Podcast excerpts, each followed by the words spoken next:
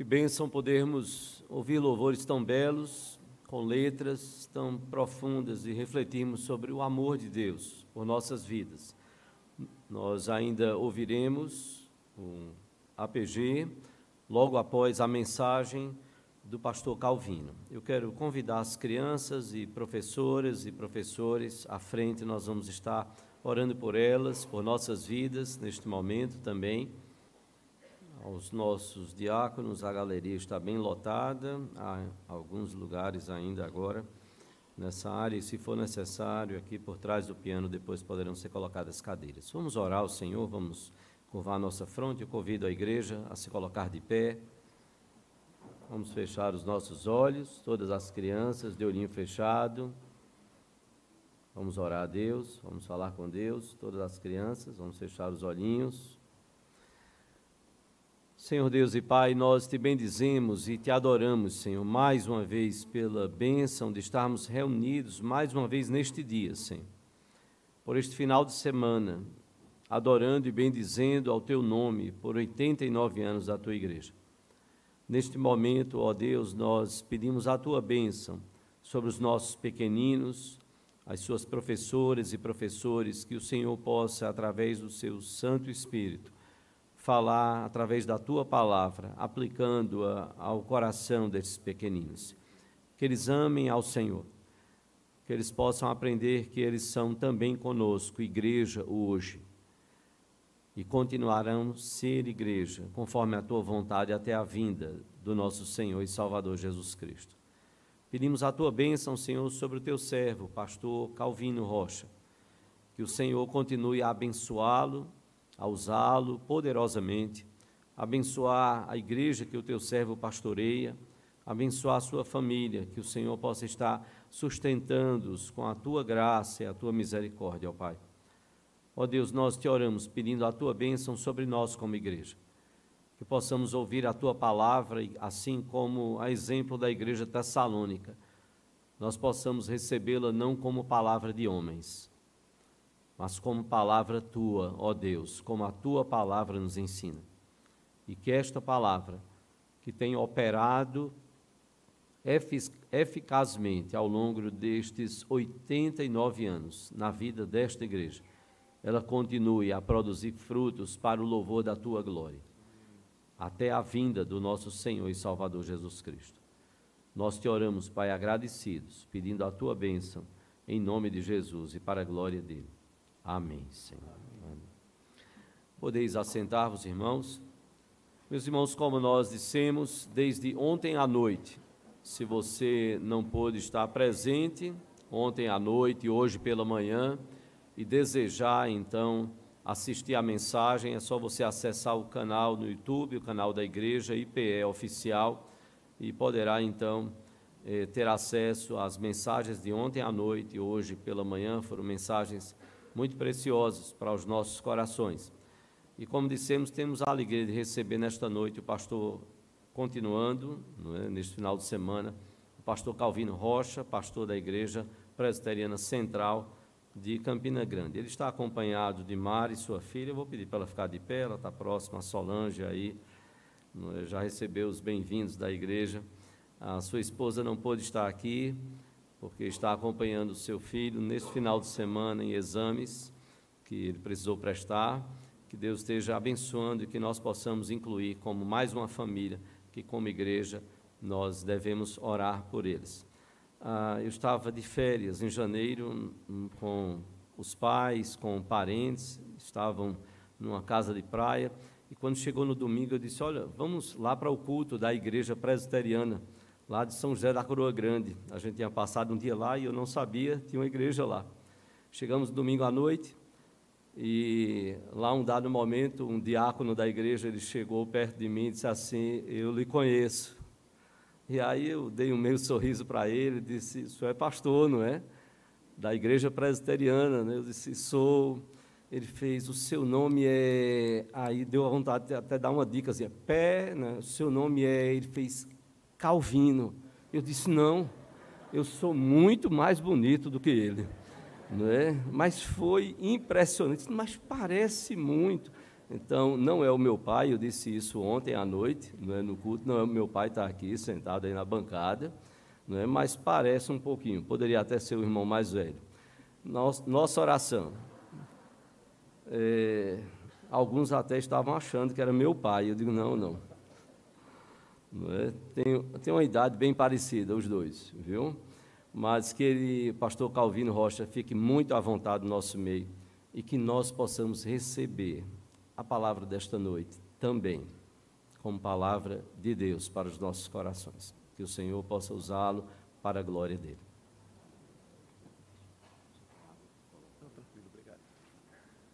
Graça e paz, queridos. Bom poder ainda agora à noite estar com os irmãos. Bom ver o APG aqui, muito bom, esse grave precioso. O Petrônio está dizendo aqui, sempre tem que chamar atenção, né? Mas o grave, eu gosto de quartetos, e quando você tem um excelente baixo, é muito bom ouvir boa música, com teologia boa, bíblica, isso faz bem ao coração da gente, a gente acaba sendo ricamente abençoado. Quero agradecer o carinho da igreja, a receptividade da igreja, carinho do pastor Petrônio, a despeito dele exagerar um bocado na fala, ainda assim fui muito bem acolhido, amorosamente acolhido, e agradeço a Deus pelo carinho dos irmãos e pela Igreja da Encruzilhada. Bom ver aqui uma família de queridos irmãos, são membros da primeira igreja do ECIF, souberam que eu estava aqui, estão aqui presentes, e eu louvo a Deus pela vida de Érica, de Isaac e dos seus filhos. Queridos, sem mais delongas, quero convidá-los a abrirem as Escrituras. Evangelho de Lucas, capítulo 23. Evangelho de Lucas, capítulo 23. Assentados como os irmãos estão, acompanhe a leitura a partir do versículo 8, um texto bem curto. Lucas 23, a partir do versículo 8.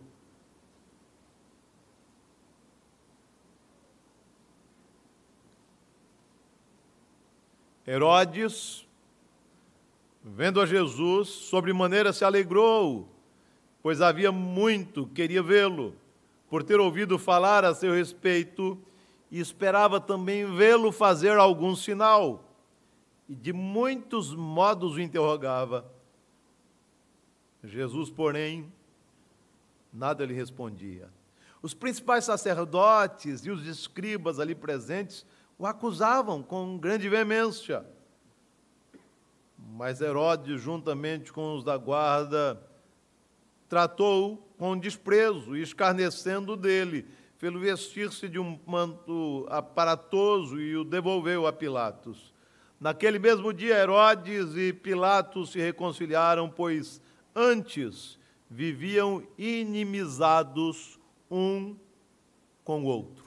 Até o versículo 12. Se puder, mantenha o texto bíblico aberto, por favor, meu querido. Existem dois períodos do ano quando as pessoas têm a oportunidade de ouvir um pouco sobre a história da redenção. Um deles é o Natal. Eu amo esse período do ano. E eu diria para você, como não perceber a graça de Deus estampada na face do bebezinho nascido em Belém. Outro período que nos convida a fazer uma séria reflexão é o da Páscoa, tempo no qual as pessoas são levadas a pensar sobre a cruz. Sei que muita gente passa pelo Natal e pela Páscoa com indiferença. No Natal, em vez de refletirem sobre a graça de Deus, percebendo que o nascimento de Jesus é o cumprimento da promessa feita pelo Senhor, lá em Gênesis 3,15, o proto-evangelho, as pessoas gastam tempo pensando nos presentes que precisam comprar, na ceia que precisam preparar, na reunião familiar.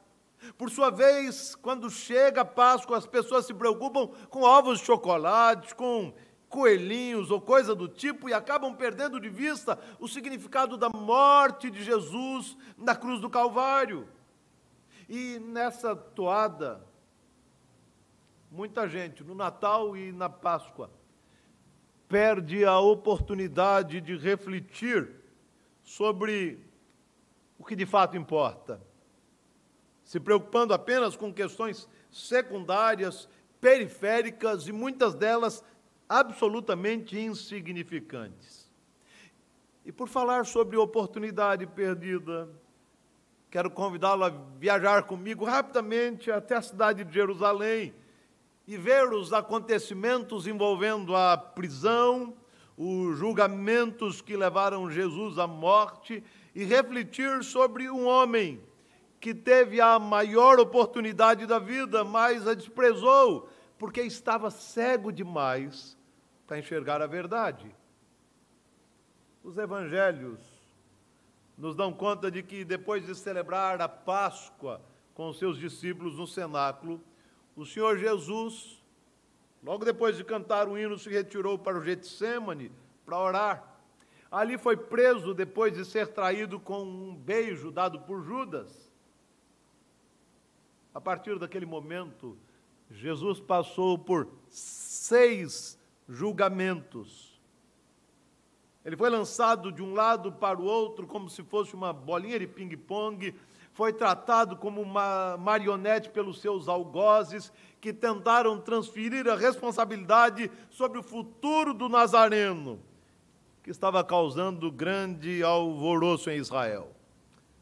Naquela noite, depois de ser preso no Getsêmani, Jesus foi levado à casa de Anás. Imediatamente depois, enviado ao sumo sacerdote Caifás. Assim que amanheceu, ele foi conduzido ao Sinédrio, ao tribunal dos judeus. Sabendo que não podiam tirar a vida do Nazareno, os membros do Sinédrio decidiram enviá-lo ao governador Pôncio Pilatos, que, ao descobrir que Jesus era da região da Galileia, um Nazareno, tentando fugir do problema, o enviou a Herodes Antipas, para que este julgasse a questão. De acordo com Lucas, depois de matar a curiosidade sobre o Nazareno, Herodes o devolveu a Pilatos, que, ouvindo Jesus e verificando a sua inocência, ainda assim, pressionado pelos líderes religiosos judeus, lavou as mãos e autorizou a sua crucificação. O que me impressiona em cada um desses julgamentos pelos quais Jesus passou, é saber que aqueles homens estiveram diante do Criador de todas as coisas, mas ainda assim ficaram indiferentes àquilo que ele representava. Aqueles homens estiveram diante do Messias prometido, do Messias aguardado, e o trataram como se fosse um arruaceiro, perdendo a oportunidade de conhecer mais de perto a graça de Deus. Eles estavam cegos demais para enxergar a verdade. Desejo, queridos, nesta noite, refletir com mais vagar sobre um daqueles julgamentos, ou um daqueles encontros que Jesus teve, o encontro que ele teve com o rei Herodes. Como disse, depois de ouvir Jesus pela primeira vez, o governador Pôncio Pilatos decidiu libertá-lo. Afinal de contas, ele percebeu que Jesus era inocente. Mas, pressionado pelos líderes religiosos judeus, Pilatos decidiu enviar Jesus à presença de Herodes Antipas, que naquele momento, por causa da festa da Páscoa, encontrava-se na cidade de Jerusalém. Ele normalmente ficava na região da Cesareia Marítima, mas agora estava ali em Jerusalém, por causa da celebração da Páscoa. O rei Herodes, a quem me refiro, era o filho de Herodes o Grande, e que se tornou governador da Galileia e da Pérea. Curiosamente, somente Lucas registra esse episódio do diálogo mantido entre Jesus e Herodes, ou melhor, do encontro entre Jesus e Herodes. Esse Herodes aqui foi o mesmo Herodes responsável pela morte de João Batista. O texto que a gente leu traz algumas informações que merecem ser visitadas por nós nessa noite. Encontramos nesse parágrafo alguns erros cometidos pelo rei Herodes Antipas. o homem que teve o privilégio de ouvir a verdade, mas estava cego demais para enxergá-la. Eu quero convidá-lo a refletir comigo sobre 3 erros cometidos pelo rei Herodes, o homem que esteve diante de Jesus, face a face com o Criador de todas as coisas, e perdeu a maior oportunidade da sua vida. 3 erros. O primeiro erro, a gente pode verificar aí no versículo 8. Leia comigo, por gentileza. Versículo 8, a uma só voz, leamos. Herodes, vendo a Jesus, sobre maneiras se alegrou, pois havia muito queria vê-lo, por ter ouvido falar a seu respeito. Esperava também vê-lo fazer algum sinal. Primeiro erro de Herodes, o rei Herodes queria conhecer Jesus pelos motivos errados. Pelos motivos errados. De acordo com Lucas, quando Jesus foi levado à presença do rei Herodes, esse ficou contente, na verdade ele ficou muito entusiasmado ao encontrar-se com Nazareno. O rei Herodes Antipas, como eu disse, foi o responsável pela morte de João Batista, e de acordo com Lucas, pouco tempo depois da morte de João, Herodes ouviu sobre um tal Nazareno, Jesus, e alguns diziam que era João Batista ressuscitado, vindo do mundo dos mortos. E diante daquela situação descobrimos que Herodes se esforçava para ver Jesus. E quando Pilatos enviou Nazareno à sua presença, Herodes ficou muito contente, pois finalmente satisfaria a sua curiosidade. Por isso, de acordo com o versículo 8, Herodes, vendo Jesus, sobremaneira se alegrou. Além de curiosidade sobre a identidade do Nazareno, será que é João Batista ressuscitado? Herodes ouvira muitas histórias sobre os milagres operados por Jesus e nutria a expectativa de vê-lo fazendo alguns sinais. E eu quero que você entenda que quando o texto diz que Herodes queria ver Jesus fazendo alguns sinais, o que na verdade Herodes desejava era ver Jesus entretendo. Ele queria que Jesus desse um espetáculo, como se Jesus fosse um mágico ou coisa do tipo. Portanto, podemos dizer que o rei Herodes queria conhecer Jesus, mas pelos motivos errados. Ele queria matar a curiosidade e ser entretido pelo Nazareno. Essa era a única motivação. Esse era o desejo do seu coração. Conhecer Jesus pelos motivos errados. Segundo erro cometido por Herodes. Versículos 9, 10 e 11 mostram isso. O rei Herodes tratou Jesus com desdém. O rei Herodes certamente tinha muitas perguntas a fazer a Jesus.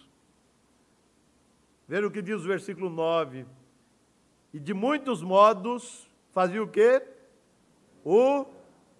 Pode ler junto, meu irmão, sem problema nenhum. Eu perguntei, você pode responder, não é pecado não, vamos lá. E de muitos modos o interrogava.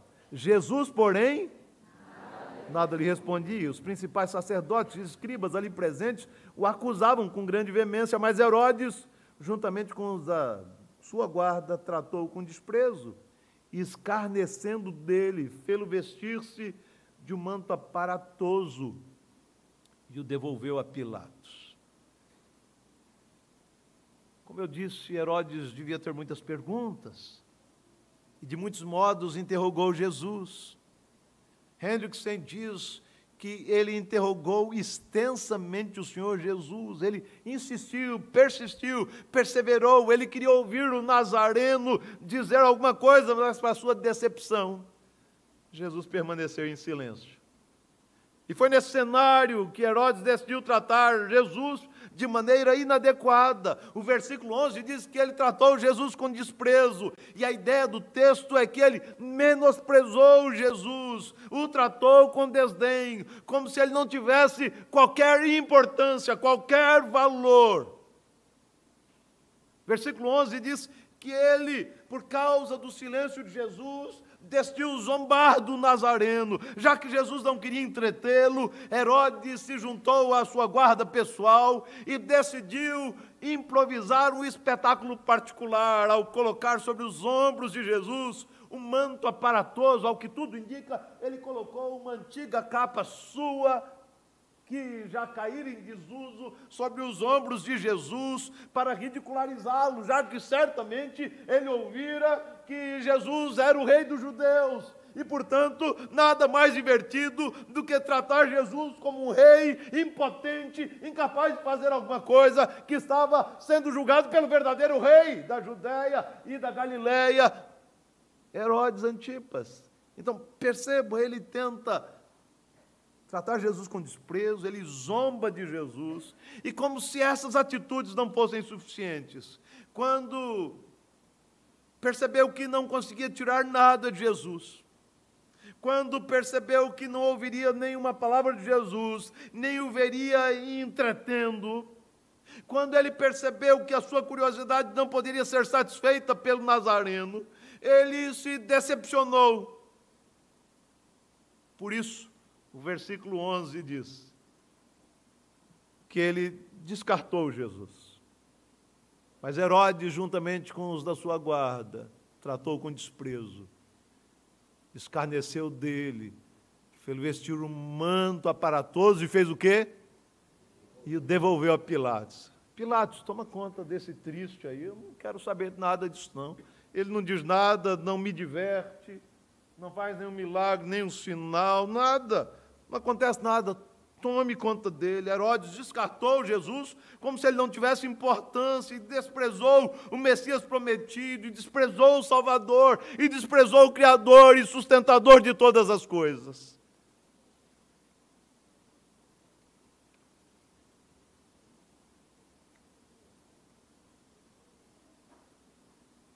Terceiro e último erro de Herodes. Versículo 12. Leia comigo, por gentileza. Vamos lá? Naquele mesmo dia, Herodes e Pilatos se reconciliaram. Pois antes viviam indignados um com o outro. Ok.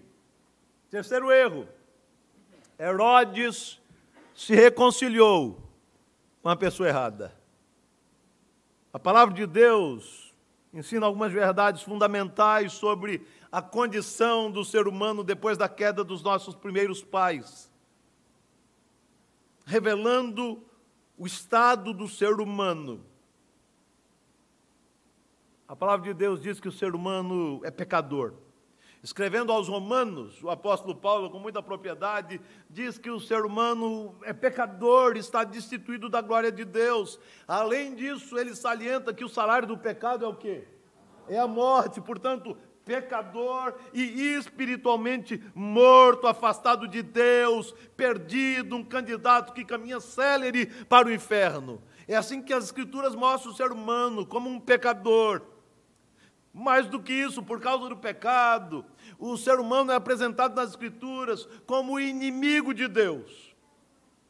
O ser humano se tornou inimigo de Deus, foi afastado do seu Criador, do seu Senhor. O profeta Isaías tem um jeito muito particular de dizer isso. Mas as vossas iniquidades fazem o quê? Você se lembra?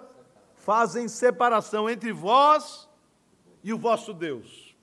E os vossos pecados encobrem o seu rosto de vós, para que não vos ouça.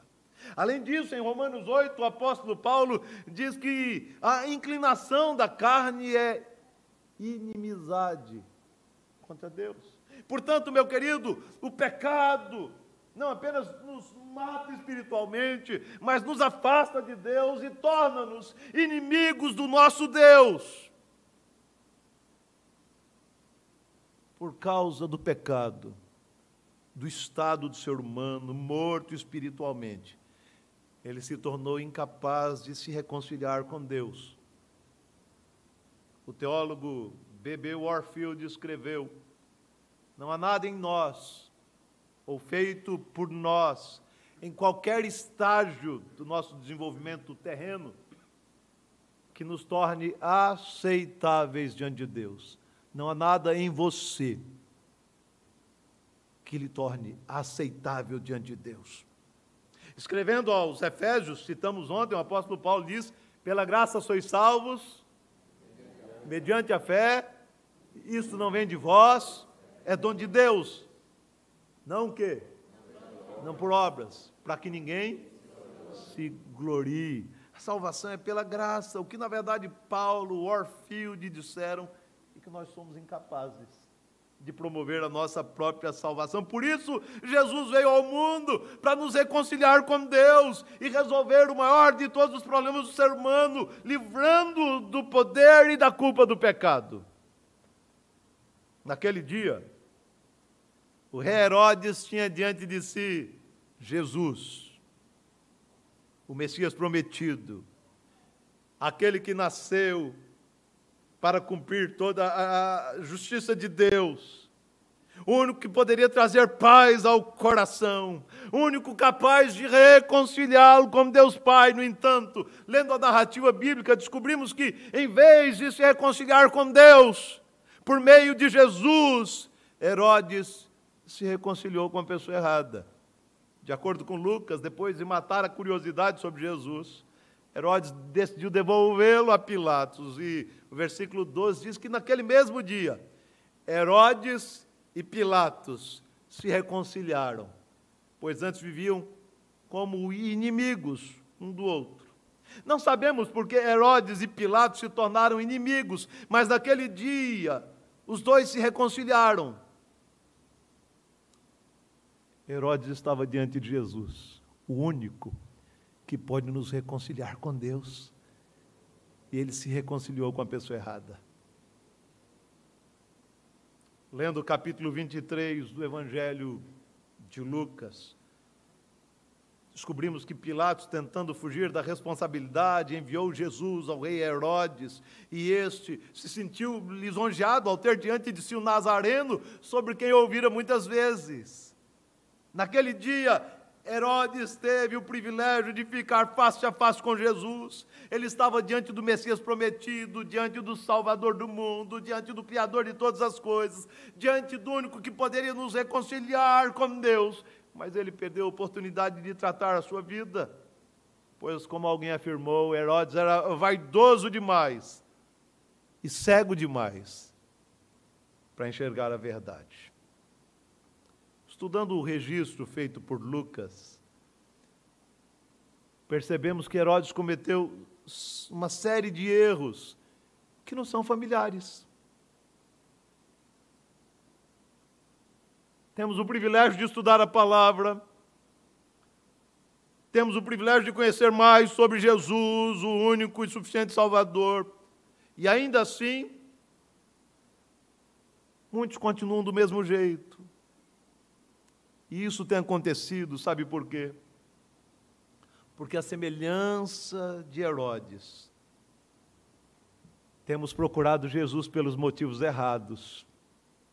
Muitas pessoas buscam Jesus porque estão atrás de um milagre, porque querem prosperar financeiramente, porque querem dar um basta na crise conjugal, e elas não conseguem perceber que Jesus veio fundamentalmente para resolver o problema do pecado e a morte espiritual. E aí, o que você procura em Jesus? Ele nasceu para mostrar a graça de Deus. Ele morreu na cruz do Calvário para reconciliar-nos com Deus. E se Ele não se tornar o seu Salvador e o seu Senhor, você pode até gostar de Jesus, mas tragicamente morrerá nos seus delitos e pecados, estará fatalmente perdido.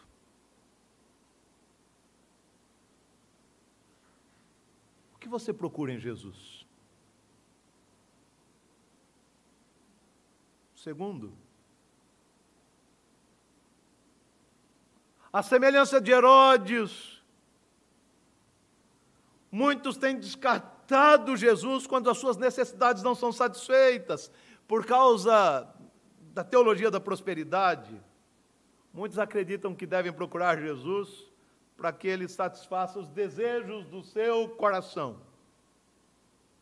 No entanto, quando essas pessoas não conseguem alcançar os seus objetivos, descartam Jesus. Ele não tem valor, não tem importância, não tem relevância, não faz diferença alguma na sua vida. 3.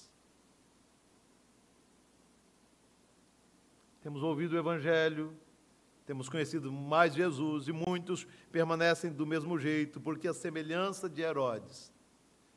Queremos ser entretidos e não transformados. Talvez esse seja um dos erros mais comuns entre muitas pessoas que procuram a igreja. Elas não querem ouvir o Evangelho. Elas não querem ser confrontadas pelo Evangelho. Elas não querem ser desmascaradas pelo Evangelho. Elas desejam ser apenas entretidas por uma igreja animada, acolhedora, confortável, que tenha boa música, que tenha gente boa. Muita gente permanece do mesmo jeito, porque a semelhança de Herodes. Elas querem ser apenas entretidas e não transformadas. E aí, o que você tem vindo fazer nesse lugar? Quer entretenimento? Ou quer ser transformado e mudado pelo poder do Espírito Santo de Deus? Qual é o anseio da sua alma? Qual é o desejo do seu coração? Qual é a fome do seu coração? Em quarto e último lugar, muitos vêm para um lugar como esse, ouvem o Evangelho, aprendem sobre Jesus e permanecem do mesmo jeito, porque a semelhança de Herodes, elas têm se reconciliado com as pessoas erradas. Eu não tenho dúvida alguma, queridos, de que precisamos nos reconciliar com as pessoas de quem nos afastamos. Creio que muitos cônjuges precisam se reconciliar para salvar o casamento. Creio que pais e filhos precisam se reconciliar para que tenham uma família saudável. Creio que amigos precisam se reconciliar, restaurando a amizade quebrada. Creio que crentes precisam se reconciliar para o bem da sua saúde espiritual e para o bem da igreja do Senhor. No entanto, estas coisas têm pouquíssima importância se você não tiver se reconciliado com a pessoa certa, com Deus, por meio de Cristo Jesus, o nosso Senhor. Nós precisamos nos reconciliar com Deus, porque o pecado nos afastou do Senhor, o pecado nos tornou inimigos de Deus, o pecado gerou a morte, e só por meio de Jesus podemos ser reconciliados. Ele é aquele que restaura a amizade quebrada, Ele é aquele que aproxima a criatura do Criador. O pecado rompeu o nosso relacionamento com Deus, mas por meio de Jesus, a amizade quebrada pode ser restaurada. Você pode ser reaproximado ou aproximado do Deus eterno. Sendo assim, meu querido, faça diferente de Herodes. Se reconcilie com a pessoa certa. Se reconcilie com Deus por meio do seu Filho, Jesus. E lembre-se, reconciliado com Deus, você tem que andar reconciliado com seu cônjuge, com seus pais, com seus filhos, com seus amigos, com os irmãos em Cristo. Afinal de contas, quem está em Cristo, nova criatura é. Então tem que haver reconciliação, sim, no meio da igreja. Se já fomos reconciliados com Deus Pai. Toda inimizade deve ser quebrada e as amizades devem ser restauradas por louvor da glória do Senhor. Eu não sei como você ouviu aquilo que falei até esse momento, mas talvez a semelhança de Herodes, você não consiga perceber a importância de Jesus para a sua vida. E se esse foi o caso, e tem sido o caso, quero pedir que você ore. Ore, dizendo: Senhor, desvenda os meus olhos, para que eu entenda o Evangelho, para que eu perceba a minha miséria, para que eu perceba que sou pecador e preciso de Jesus como meu único e suficiente Salvador. Meu querido, Não podemos, em pleno século XXI, conhecendo o Evangelho, conhecendo as Escrituras, repetir os erros de Herodes. Não podemos. Temos que nos reconciliar com Deus Pai, por meio de Cristo Jesus, o nosso bendito Salvador. Que Deus tenha misericórdia de nós e nos abençoe.